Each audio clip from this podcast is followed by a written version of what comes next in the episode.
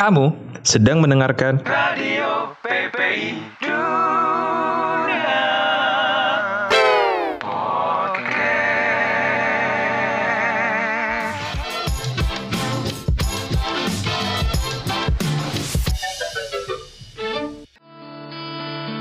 Halo dokter, selamat siang. Halo, selamat siang, Sobat Siar Ayu. Nah, kan Sobat TPI udah kedengaran kan suara dari narasumber kita siang hari ini. Dari suaranya aja eh, sudah bisa dipastikan kalau dokter Sylvia ini orang yang ramah. Aduh. Jadi, bagaimana dokter kabarnya?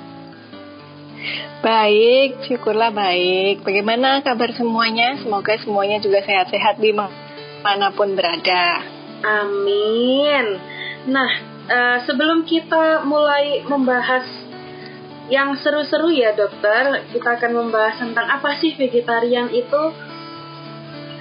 Jadi dokter Sylvia, sebe- eh, karena Radio PPI Dunia ini sukanya yang disayang-sayang, kalau kata pepatah kan tak kenal maka tak sayang.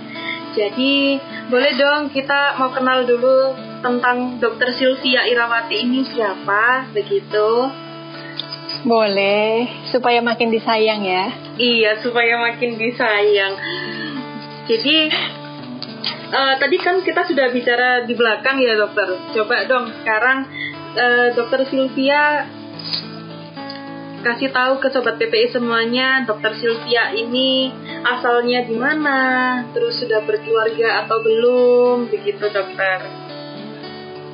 Oke, ya Sobat P- Sobat PPI, saya Sylvia. Saya asli Surabaya. Saya tapi sudah keluar dari Surabaya untuk sekolah di beberapa kota di Indonesia sampai akhirnya saya sekarang terdampar di Bali. Saya sudah berkeluarga, punya satu orang anak. Keluarga kecil saya semuanya vegan atau plant based. Jadi kami tidak konsumsi bahan makanan hewani termasuk susu, telur dan turunannya. Wow. Berarti eh, kan dok- dokter Sylvia kan sudah punya putra ya? Putri. Berarti oh putri. Jadi sejak Iya, dini putri. sudah diajarin untuk hidup vegetarian gitu, untuk pola hidup vegetarian. Ya, sebenarnya eh, membesarkan dia vegan itu mudah karena sejak dari kandungan dia sudah ikut saya. Jadi sudah vegetarian murni, sudah vegan sejak kandungan.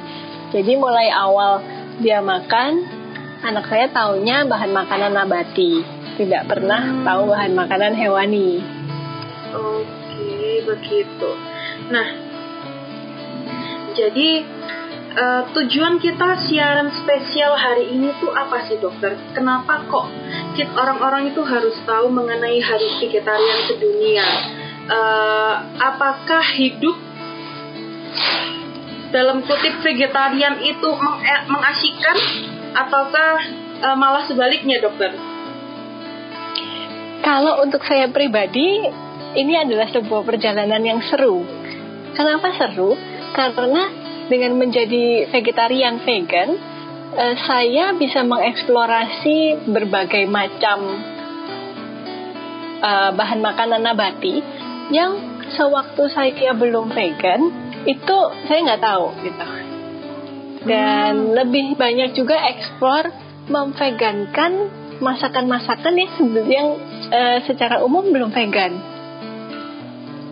Yang secara umum belum vegan. Ah, ya, misalkan roti. Biasanya orang bikin roti pakai susu sama telur. Iya. Nah, serunya adalah bereksperimen bagaimana dari resep asal itu kita bisa menjadikan rotinya tetap jadi, tetap enak, tapi nggak pakai hewani, nggak pakai susu, nggak pakai telur. Wah, seru tuh itu ya. seru, itu seru. Jadi istilahnya kalau ibarat kita main di laboratorium kita tuh asal coba-coba coba-coba nanti eksperimen jadinya apa gitu ya dokter. Betul. Nah, apakah eh, kalau kita bicara tentang vegetarian ya dokter, apakah bahan baku eh, terus pola hidup vegetarian ini susah gitu untuk didapatkan kah? Atau susah untuk dijalani gitu?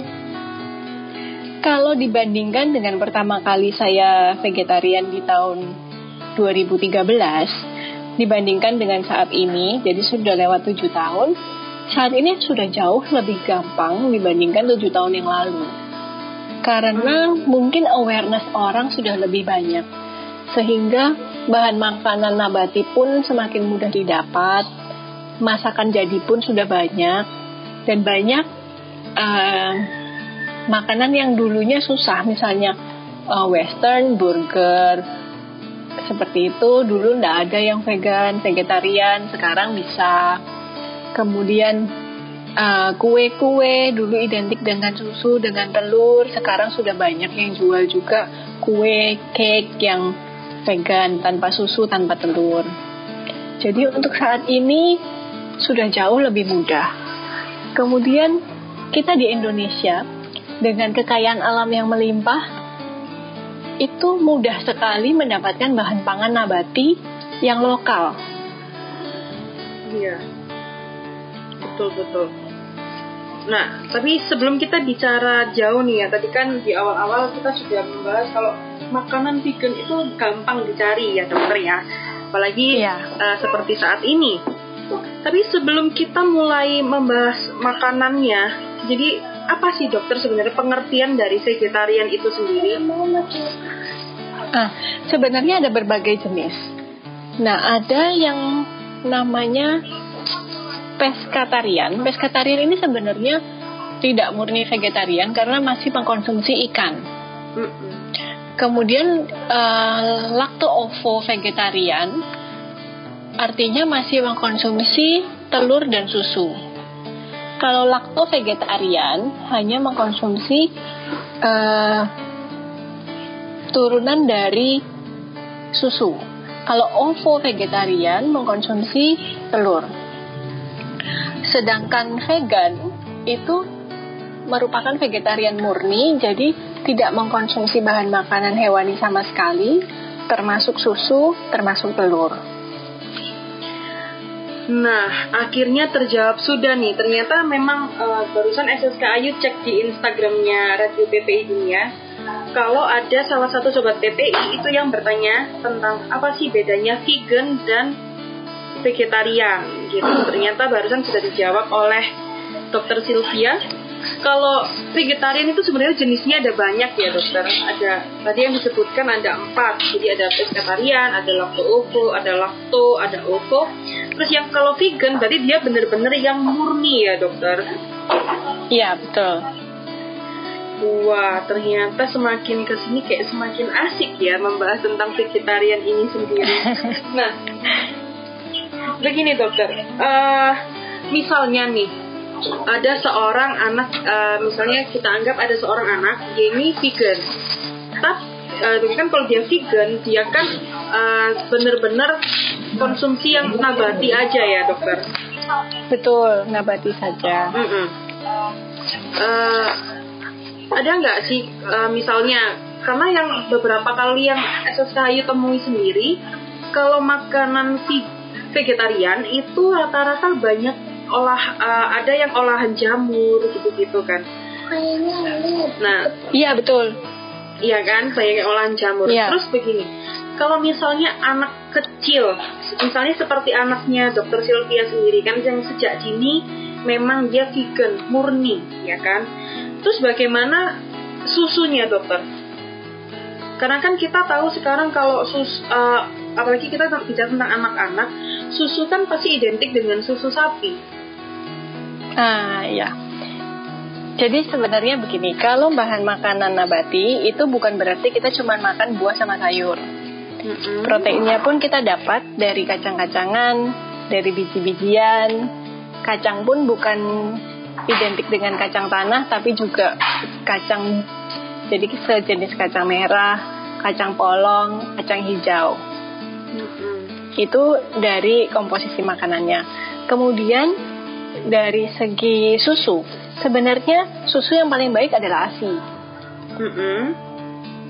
Jadi se- apabila seorang anak mendapatkan ASI, anak itu sebenarnya sudah tidak perlu, tidak wajib mendapatkan susu tambahan, termasuk susu sapi. Hmm, oke. Ya, Mantap. Begitu. Jadi di atas usia satu tahun, terlebih kalau anak mendapat ASI, itu tidak wajib mendapatkan susu tambahan. Hmm, Karena Oh, iya. kebutuhan karena kebutuhan gizinya sudah bisa dipenuhi dari makanan. Nah, ini nih yang bagus. Ternyata eh, barusan SSKI juga searching-searching. Ternyata susu pun sekarang ini juga banyak jenisnya ya, dokter. Ada juga eh, susu Betul. almond yang berasal dari kacang-kacangan. Terus, eh, Ya. tapi yang paling gampang dijumpai soya, ya dokter ya. Betul.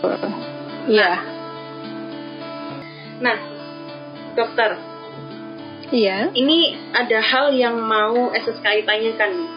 Biasanya gini, kalau kata orang tua dulu, eh, pasti kan orang tua bilang gini, makan sayur supaya sehat, eh, makan ini supaya ini gitu kan dokter. Intinya kita harus Iya. berbanyak makan sayur.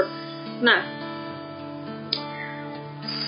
ini yang paling eh, muncul di dalam pikirannya SSKI adalah begini. Apakah menjadi vegetarian itu sudah menjamin hidup sehat? Tidak. Nah, Tergantung Kok bisa vegetariannya. Jadi gini, vegetarian maupun vegan itu bukan jaminan hidup sehat. Hmm. Karena tergantung kembali lagi ke pilihan eh, makanannya seperti apa. Karena sekarang ini seperti yang tadi saya sudah cerita, makanan yang enak-enak vegetarian vegan sudah banyak. Makanan olahan pun juga banyak yang tanpa hewani, tanpa susu, tanpa telur. Jadi ini bisa terjerumus ke sana yang jadinya nggak sehat. Misalkan seharusnya orang yang plant based atau yang makannya berbasis nabati itu memang murni mengkonsumsi makanan dari alami eh, yang berbahan nabati alami. Misalkan sayur-sayuran buah umbi-umbian kacang-kacangan dan sebagainya. Tapi karena kemajuan zaman banyak juga donat kue goreng-gorengan yang memang itu tidak pakai susu tidak pakai telur dan tanpa hewani tapi kalau kita banyak makan itu juga nggak sehat Oh, bener bener bener bener. Karena gini dokter, eh, karena SSKI sendiri suka banget makan makanan vegetarian. Karena kalau menurutnya SSKI sekarang ini banyak banget makanan vegetarian yang menyerupai eh, nabati, eh apa hewani, Hewani. tapi sebenarnya dia itu bahannya dari nabati betul. Kayak misalnya sering banget eh, kit- khususnya di Surabaya ya dokter itu banyak dijumpai kayak eh, di maka di resto-resto vegan itu yang kayak bebek vegetarian. Nah itu kan digoreng. Jadi iya.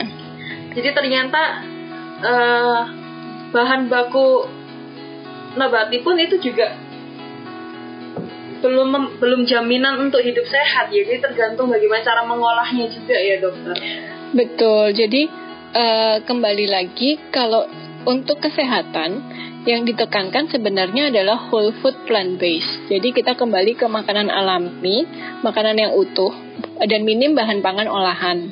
Contohnya kue-kue, goreng-gorengan seperti tadi. Hmm, ternyata begitu. Jadi ini benar-benar kayak satu pengetahuan yang baru ternyata nih sobat BPI menjadi vegetarian itu bukan jaminan ya dokter ya. Iya, Cuman harus bukan kembali lagi. jaminan. Uh-uh. Kembali lagi. Uh-uh, kembali Cuman lagi ke memang dirinya. Gimana dokter? Iya. Memang dari penelitian ketika membandingkan orang yang non vegetarian dengan vegetarian maupun vegan, memang resiko eh, menderita penyakitnya jauh lebih rendah pada vegetarian dan vegan dibandingkan pada orang yang mengkonsumsi bahan makanan hewani. Contohnya kasus kanker secara keseluruhan turun. Kemudian level kolesterol. Kemudian eh, tekanan darah.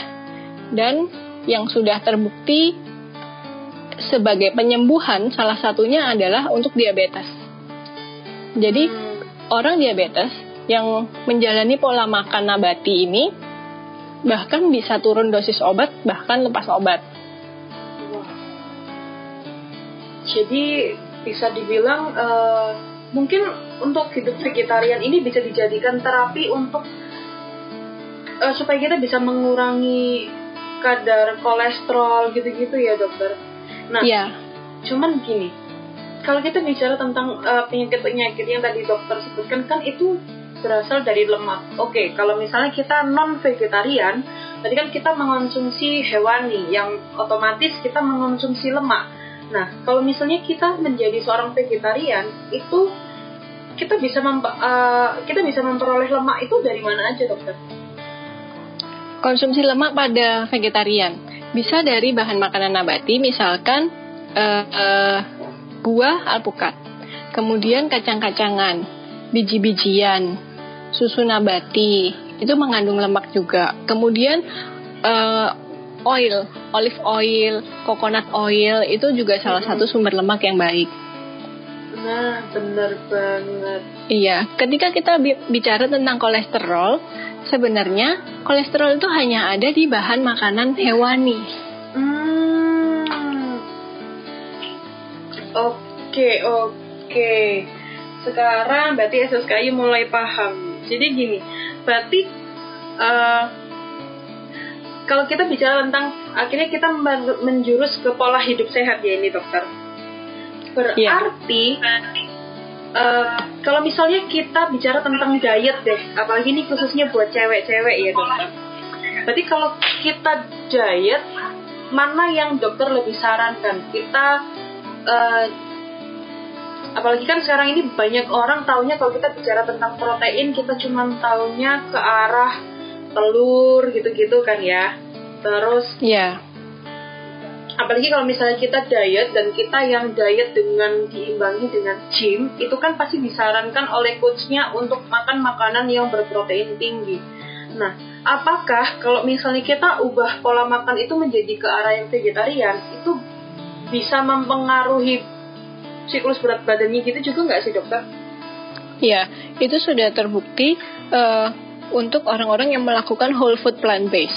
Jadi uh, pola makan nabati whole food ya, hmm. minim makanan olahan itu menurunkan berat badannya signifikan dan dengan dengan pola makan yang teratur. Jadi tetap makan tanpa lapar, hanya diganti bahan makanannya dengan bahan makanan nabati itu mampu menurunkan berat badan. Mm -mm.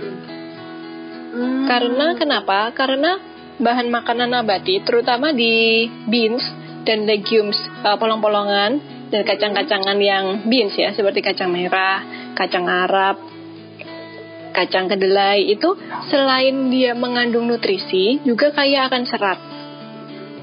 Iya. Sehingga uh, otomatis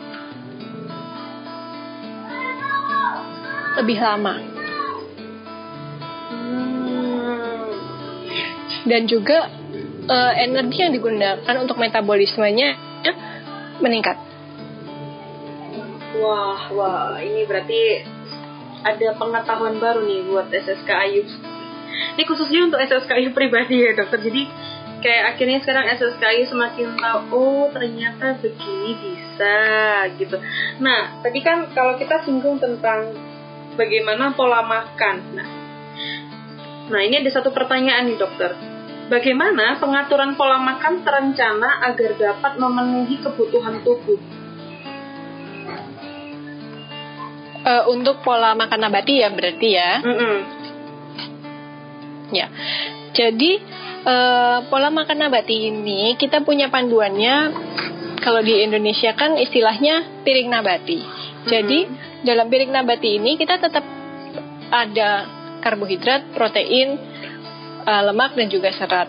Untuk serealia sendiri seperti uh, serealia contohnya adalah nasi, beras, oat, kemudian whole grain itu adalah 6 porsi per hari.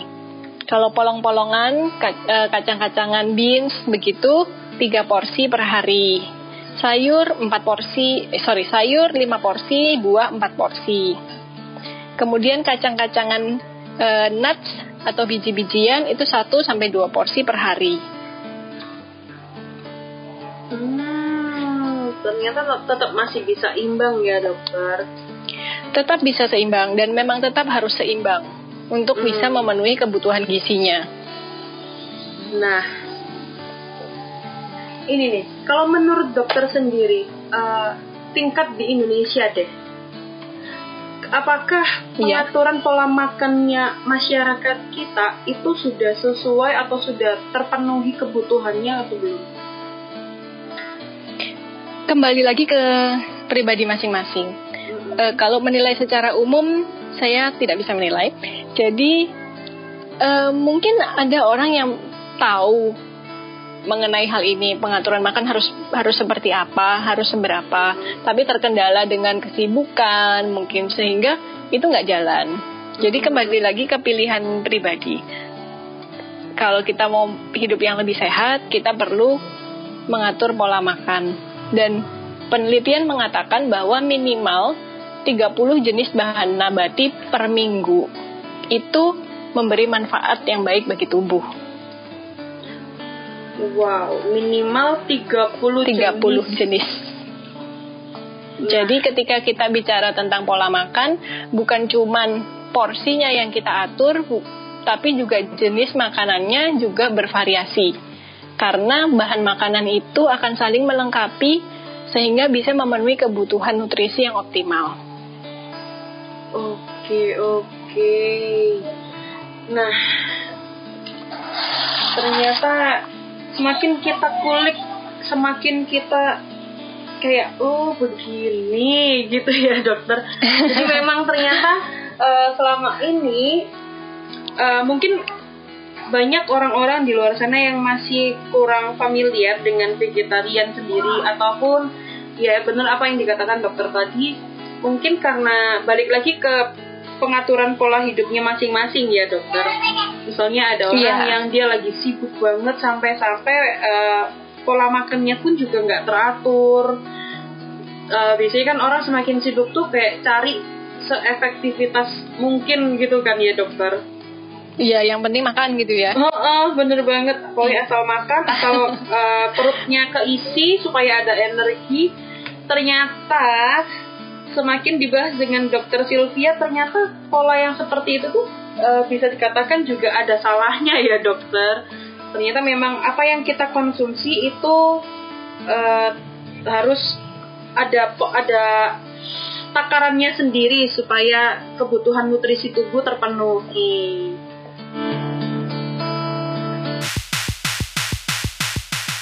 Ketinggalan sama siaran-siaran kece kami?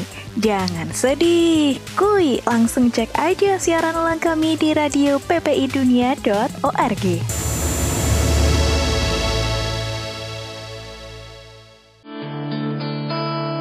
Jadi gimana nih dokter?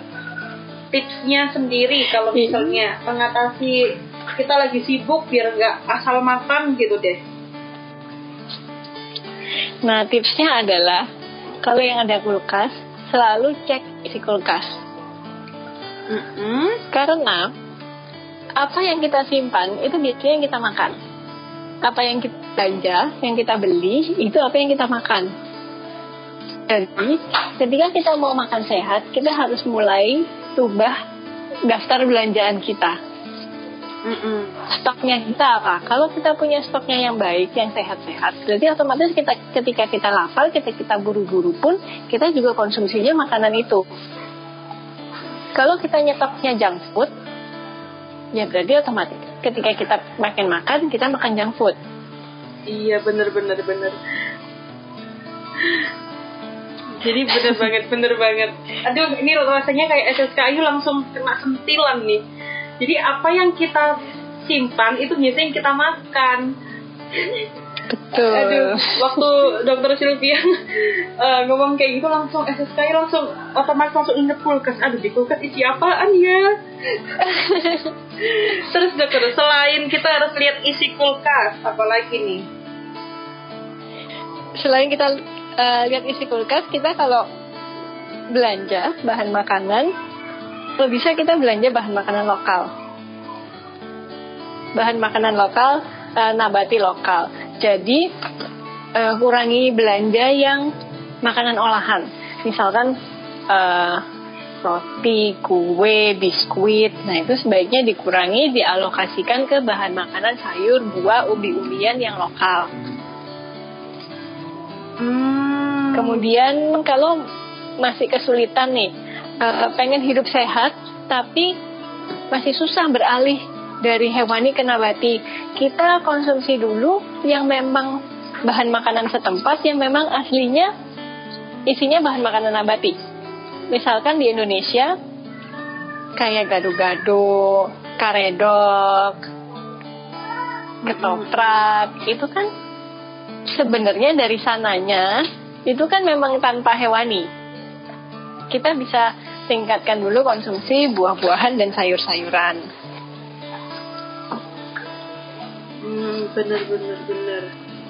Wah, ada lagi nggak dok tipsnya nih? Kok jadi ketagihan? Tipsnya kalau yang suka masak, uh, menunya sama. Misalkan sama-sama masak soto, kita gantikan ayamnya jadi kentang, tahu, jamur. Rasanya tetap sama, cuman isinya kita alihkan jadi dari nabati. Nah, itu tuh. Itu untuk mempermudah transisi. Wah. Jadi ini sobat PPI semuanya yang yang lagi dengerin siaran spesial hari ini, yang ini. Jadi kalau misalnya kalian tim yang sibuk, ayo tetap buru-buru dicek ini isi kulkasnya. Kalau ada yang isi junk food, ayo stop dihentikan, mulai diisi dengan uh, nabati lokal. Nah, tadi udah disebutin sama dokter Sylvia. Jadi mulai stok kentang, stok umbi-umbian, buah-buahan. Nah, kalau yang suka masak nih, ini mulai dicoba ini SSKU sendiri pun setelah ini mau mencoba nih.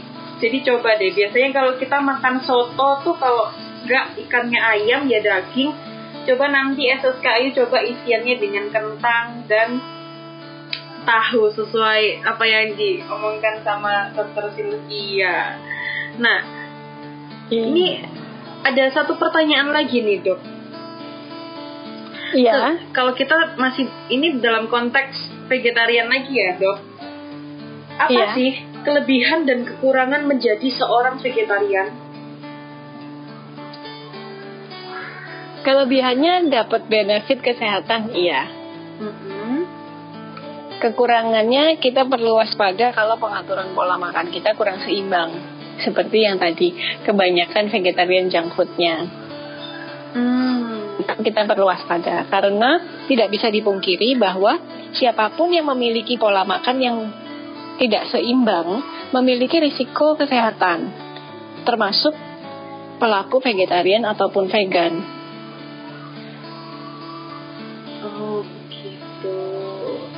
Iya. Jadi uh, kalau bisa dikatakan kelebihan dan kekurangannya pasti kelebihannya akan jelas kelihatan ya dokter ya dari segi kesehatannya. Nah kalau ya dari segi kesehatan, ya. Nah ini yang SSK Ayu baca-baca nih ternyata kalau misalnya kita pola hidupnya sehat, uh, kita banyak konsumsi buah-buahan dan sayur-sayuran, itu ternyata bagus banget untuk kulit nih sobat BPI. Itu bener nggak? Bener banget ya dok berarti. Betul. Uh, jadi saya pribadi pun merasakan manfaat kesehatan dari menjadi vegan. Dari yang sering migrain, jadi sekarang hampir tidak pernah migrain. Wah, berarti bahkan dokter Sylvia pun sudah merasakan ya dokter uh, benefitnya yeah. dari hidup vegetarian ini. Wah, ini SSKU langsung tergerak nih hatinya mau coba ah habis ini ah bisa nggak ya? Karena se karena sebenarnya nih dokter ya uh, sekarang ini tuh banyak banget bahkan kita bisa temukan resep-resep masakan-masakan yang dia tuh bahan-bahannya cuman dari uh, nabati aja tapi tampaknya tuh uh, bentuknya itu menyerupai ini bahan-bahan hewani gitu bener nggak sih dokter Iya betul. Jadi memang banyak makanan olahan uh, yang sekarang bahan dasarnya adalah bahan nabati. Biasanya itu dari jamur atau dari soya. Hmm, begitu. Ini barusan SSKU. Ya, untuk masa transisi. Mm -mm. Gimana gimana? Ya, untuk tra untuk transisi atau sesekali boleh divariasikan dengan uh, bahan makanan seperti itu. Tapi untuk jangka panjang tetap kita utamakan whole food, makanan aslinya. Hmm, begitu. Karena itu termasuk olahan. Sama seperti kalau di bahan makanan hewani, uh, olahannya apa? Sosis, kemudian nugget, nah sama bahan makanan nabati juga sama. Jadi yang menyerupai hewani itu tadi sebenarnya adalah bahan olahan. Jadi alangkah baiknya kalau kita makan yang aslinya, Oh. bukannya sudah jadi olahan. Nah misalnya coba, uh, kalau kita bicara tentang makanan olahan, kayak misalnya kan ada olahan yang dari susu, kayak keju, terus mayonnaise uh, dari telur kan itu, itu ada nggak sih dokter penggantinya kayak gitu? Kalau kita mau vegetarian gitu? Ada banget dan sangat bisa dibuat sendiri di rumah. Oh, Iya, jadi kita nggak perlu beli kalau Mm-mm. susah dapatnya. Itu semua kita bisa buat sendiri di rumah. wah ini nih asik nih. Jadi bener-bener kita Ya, resep-resep di mana-mana. Jadi ini langsung Betul. barusan SSK ini kepoin Instagramnya Dokter Sylvia nih. Ternyata Dokter Sylvia sendiri juga sering membagikan resep nih kelihatannya. Iya. Resep-resep sederhana yang gampang dibuat di rumah. Nah ini nih ya, ya. Eh, ini cocok banget buat kita khususnya nih mahasiswa-mahasiswa asing eh, yang karena gini dokter eh, SSKI sendiri men- men- apa menjumpai ada teman yang dia tuh nggak bisa makan yang sembarangan. Dalam arti begini dia nggak bisa makan makanan yang eh, lang terlalu banyak minyak terus nggak bisa makan makanan yang em, kayak kalau misalnya kita beli itu kan ya udah kan kita nggak tahu eh, orangnya tuh pakai bahan-bahannya seperti apa kita nggak pernah tahu berapa kadar minyak yang digunakan. Nah ada temennya SSKI itu yang dia nggak bisa per- perutnya khususnya perutnya tuh nggak bisa toleran dengan makanan-makanan yang seperti itu. Makanya ke- eh, itu kenapa SSKI sama teman-teman itu lebih suka masak. Nah tapi nih setelah banyak ngobrol sama dokter Sylvia akhirnya kayak sekarang SSKIU langsung berpikir oh gini cobalah nanti asik nih rasanya kalau coba-coba bikin mayonnaise sendiri Nah, iya resepnya banyak sekali kok. Tinggal di Google aja. nah terus ini juga dokter barusan langsung terbesit satu pertanyaan lagi di pikirannya SSKIU karena SSKIU berada di lingkungan pertemanan yang banyak banget temennya SSKIU itu yang vegetarian Nah, cuman begini dokter. Jadi kalau menurut jenisnya tadi kan ada ada empat yang sudah dokter sebutkan. Ada pescatarian itu yang dia bisa konsumsi ikan, terus ada lacto ovo, terus ada lacto, terus ada ovo. Nah, sebenarnya gini dokter. Ada ada temannya SSKU dia yang memang vegetarian tapi dia tidak mengkonsumsi bawang. Nah, kenapa? Apakah vegetarian itu memang nggak konsumsi bawang gitu ya dokter? Eh, itu kembali ke pilihan masing-masing. Kalau secara ilmiah, bawang itu tidak dilarang dalam panganan nabati. Tapi ada latar belakang ter eh, memutuskan untuk tidak konsumsi bawang. Hmm. Tambah lagi pescatarian sebenarnya bukan termasuk golongan vegetarian. Tetapi sering kali orang salah kaprah menjadi vegetarian karena dianggap sudah tidak konsumsi hewani. Padahal ikan pun hewan. Mm-mm, mm-mm. Begitu. Iya, jadi sebenarnya pescatarian eh, tidak bisa dimasukkan, dikelompokkan sebagai bagian dari vegetarian. Oh. Berarti kalau misalnya kita bisa urutkan nih dok dari jenis-jenis vegetarian yang sudah dokter sebutkan tadi, mana uh, coba dong dok diurutkan mana vegetarian yang jenisnya dia yang paling susah dilakukan sampai yang paling mudah, ada nggak sih dok? Ya, yang paling berat vegan karena sudah tanpa susu, tanpa telur, tanpa hewani apa pun. Mm. Kalau yang ya yang paling yang paling berat vegan. Kemudian yang vegetarian, yang lakto ovo itu masih masih fleksibel, masih bisa makan telur, masih bisa uh, masih bisa minum susu dan turunannya. Hmm. Ya, kemudian lakto atau ovo vegetarian. Jadi salah satu tanpa hewani tapi masih konsumsi susu atau tanpa hewani tapi masih konsumsi telur. Iya. Oh, ternyata gitu.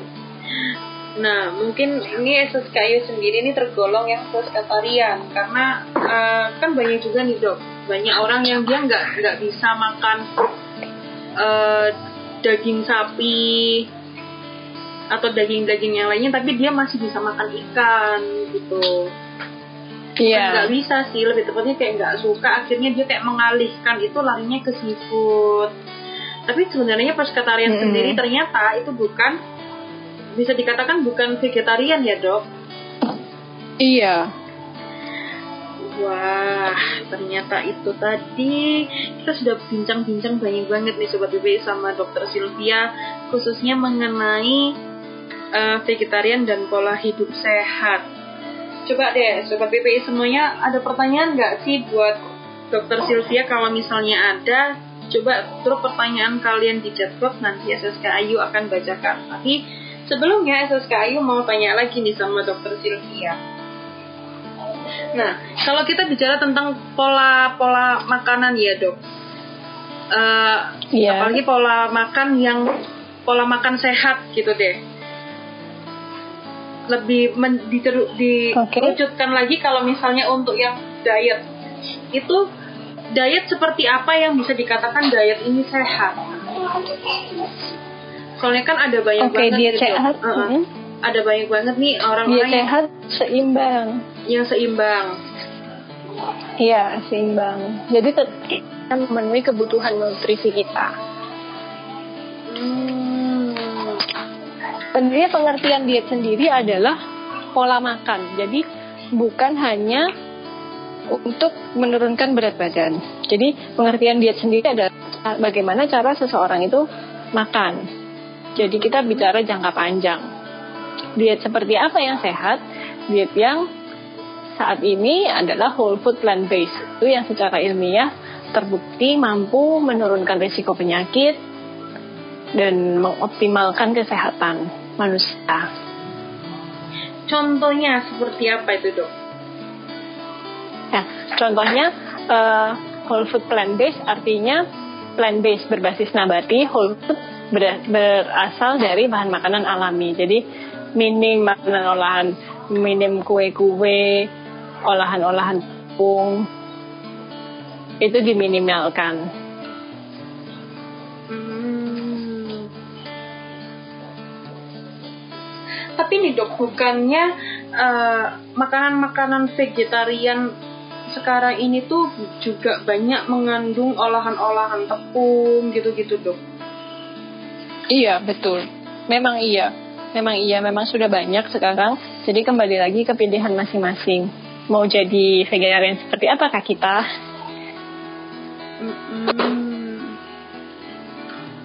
Nah, karena kita udah di segmen terakhir, jadi ini waktunya kita Q&A nih bareng Dokter Sylvia. Nah, ini dok, barusan ada yang tanya di Instagramnya SSKU itu kayak ada nggak sih dok susah senangnya menjadi uh, hidup vegetarian? Uh, susah senangnya kalau semua dibawa senang kayaknya susahnya minimal ya. Iya, Tapi pasti ada tantangan. pasti ada tantangan. Ketika misalkan kita pergi dengan rombongan yang uh, non non vegetarian Jadi biasanya pada kondisi seperti itu bawa bekal. Hmm. Jadi memang sudah mempersiapkan bekal. Kalau misalkan perjalanannya beberapa hari, kita siapkan bahan makanan kering. Yang paling gampang adalah bumbu pecel sama kering tempe. Kering Bener, tempe, bener, kering bener. kentang, bumbu pecel. bener bener bener ya. Kalau sekarang sudah ada kayak abon abon dari jamur. Jadi abon jamur tuh bisa. iya Jadi makanan kering itu penyelamat. iya bener Betul. banget jadi nih Betul, ma- itu yang yang harus sobat PPI semuanya tahu nih biasanya orang-orang yang eh, dia vegetarian dia tuh tahu jadi dia bakalan prepare kalau misalnya kayak mau pergi-pergi dalam misalnya kayak study tour gitu ya dok biasanya tuh kayak Iya. lebih prepare kayak ada makanan kering terus Iya betul. ya pokoknya mereka jauh lebih prepare dibandingkan kita. Bahkan nih ya kalau misalnya SSKI pergi sama teman-temannya SSKI yang VG itu malah makanan mereka jauh lebih enak. Nah terus nih dok. Kalau gimana cara mengatasi ini? Gimana cara mengatasi orang yang nggak suka sayur Nah, sedangkan kan Kalau tadi nggak suka sayur, Heeh, tapi tadi kan mau dok- jadi vegetarian. Oh, iya. Maksudnya dia ka- kalau katanya sih dia tuh nggak suka yang sayur yang hijau-hijau gitu loh dok. Oh, kalau gitu mulai dulu dari sayuran yang berwarna atau Hmm. bahan makanan nabati yang berwarna. Misalkan paprika, Mm-mm. wortel, jagung, ubi. Itu semua berwarna dan bukan hijau. Lalu Nah. kacang-kacangan, kacang merah, edamame, Mm-mm. dan perbanyak juga buah-buahan. Nah tuh sobat PPI semuanya jadi nggak ada alasan buat nggak suka makan sayur karena apa? Karena sayur itu nggak semuanya warna hijau sobat PPI.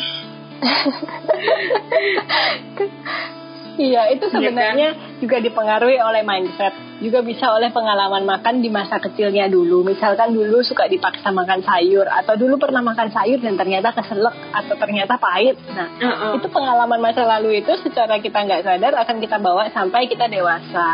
Nah, ketika Iya. kita dewasa, sebenarnya kita punya kapasitas untuk mengatasi hal itu. Hmm. Jadi kita yang lebih tahu, masing-masing orang lebih tahu dirinya sendiri seberapa kapasitasnya. Kalau memang belum bisa makan sayur yang berdaun hijau, pilihlah dulu sayur yang tidak berdaun atau yang tidak berwarna hijau. Ketika tubuh sudah terbiasa, sudah adjust dengan pola makan yang baru, nanti akan otomatis lebih mudah menerima bahan makanan yang tadinya tidak disukai. Mm-mm. Bener bener bener bener banget. Tapi tetap eh, harus dilatih ya dok ya. Kalau misalnya nggak suka yang hijau-hijau, gila, ya belajarlah dengan sayuran yang berwarna. Balik lagi kalau misalnya kita punya adik kecil nih, kan susah biasanya ngajarin suka makan sayur. Iya. tuh mulai dengan hal-hal yang berwarna. Nah, ternyata nih dok, gak kerasa kita udah satu setengah jam aja nih kita bincang-bincang mengenai vegetarian dan pola hidup sehat. Coba dong, di akhir segmen ini, dokter ada nggak sih eh, wejangan atau nasihat untuk sobat PPI semuanya di luaran sana yang mungkin sekarang ini pola hidupnya atau pola makannya kurang sehat gimana tuh dok? Iya, jadi eh, yang pertama adalah kembali ke niat. Kita mau hidup dengan hidup lebih sehat, punya kesehatan yang lebih optimal, terutama di masa pandemi seperti ini, apalagi sobat PPI yang misalkan jauh dari tanah air, kita pasti semua ingin dalam kondisi yang sehat. Nah, bahkan organisasi kesehatan dunia pun sudah menyatakan bahwa dalam kondisi seperti ini pola makan sehat itu sangat penting, terutama perbanyaklah konsumsi buah dan sayur. Kalaupun Anda belum bisa langsung transisi menjadi vegetarian atau vegan, at least perbanyaklah konsumsi buah dan sayur. Milikilah pola hidup yang sehat, istirahat cukup, aktivitas fisik juga cukup. Sehingga daya tahan tubuh kita lebih optimal. Dan kembali lagi, kalau kita mau punya hidup yang lebih sehat, kembali lagi ke niatnya kita apa. Ketika kita sudah punya satu uh, klik inilah alasan saya untuk hidup sehat, maka ke mana pun atau kondisi apa pun kita akan kembali lagi ke alasan kita itu. Nah, itu tadi nih Sobat BPI nasihat dari dokter Sylvia. Jadi balik lagi ke niatnya masing-masing. Kalau mau sehat ya ayo, pola makannya diubah mulai sekarang. Tadi dokter Sylvia sudah bagi-bagi tips juga. Jadi ayo sekarang nih yang sibuk-sibuk jangan lupa ini dicek kulkasnya isinya apa aja mulai harus dirubah ya dok ya. Iya. Nah, apalagi ini khususnya uh, kita saat ini kan lagi berada di masa pandemi seperti ini, memang kesehatan tubuh adalah yang terpenting. Jadi karena memang vaksin belum ditemukan, uh, banyak dari artikel-artikel yang SSKI baca, kita bisa melawan virus itu dari diri kita sendiri. Jadi balik lagi, kalau kalian sayang sama diri kalian, ya mulailah menjaga pola makan hidup kalian.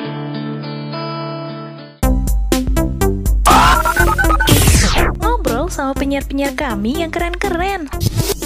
Langsung di radioppidunia.org. Jangan sampai kelewatan.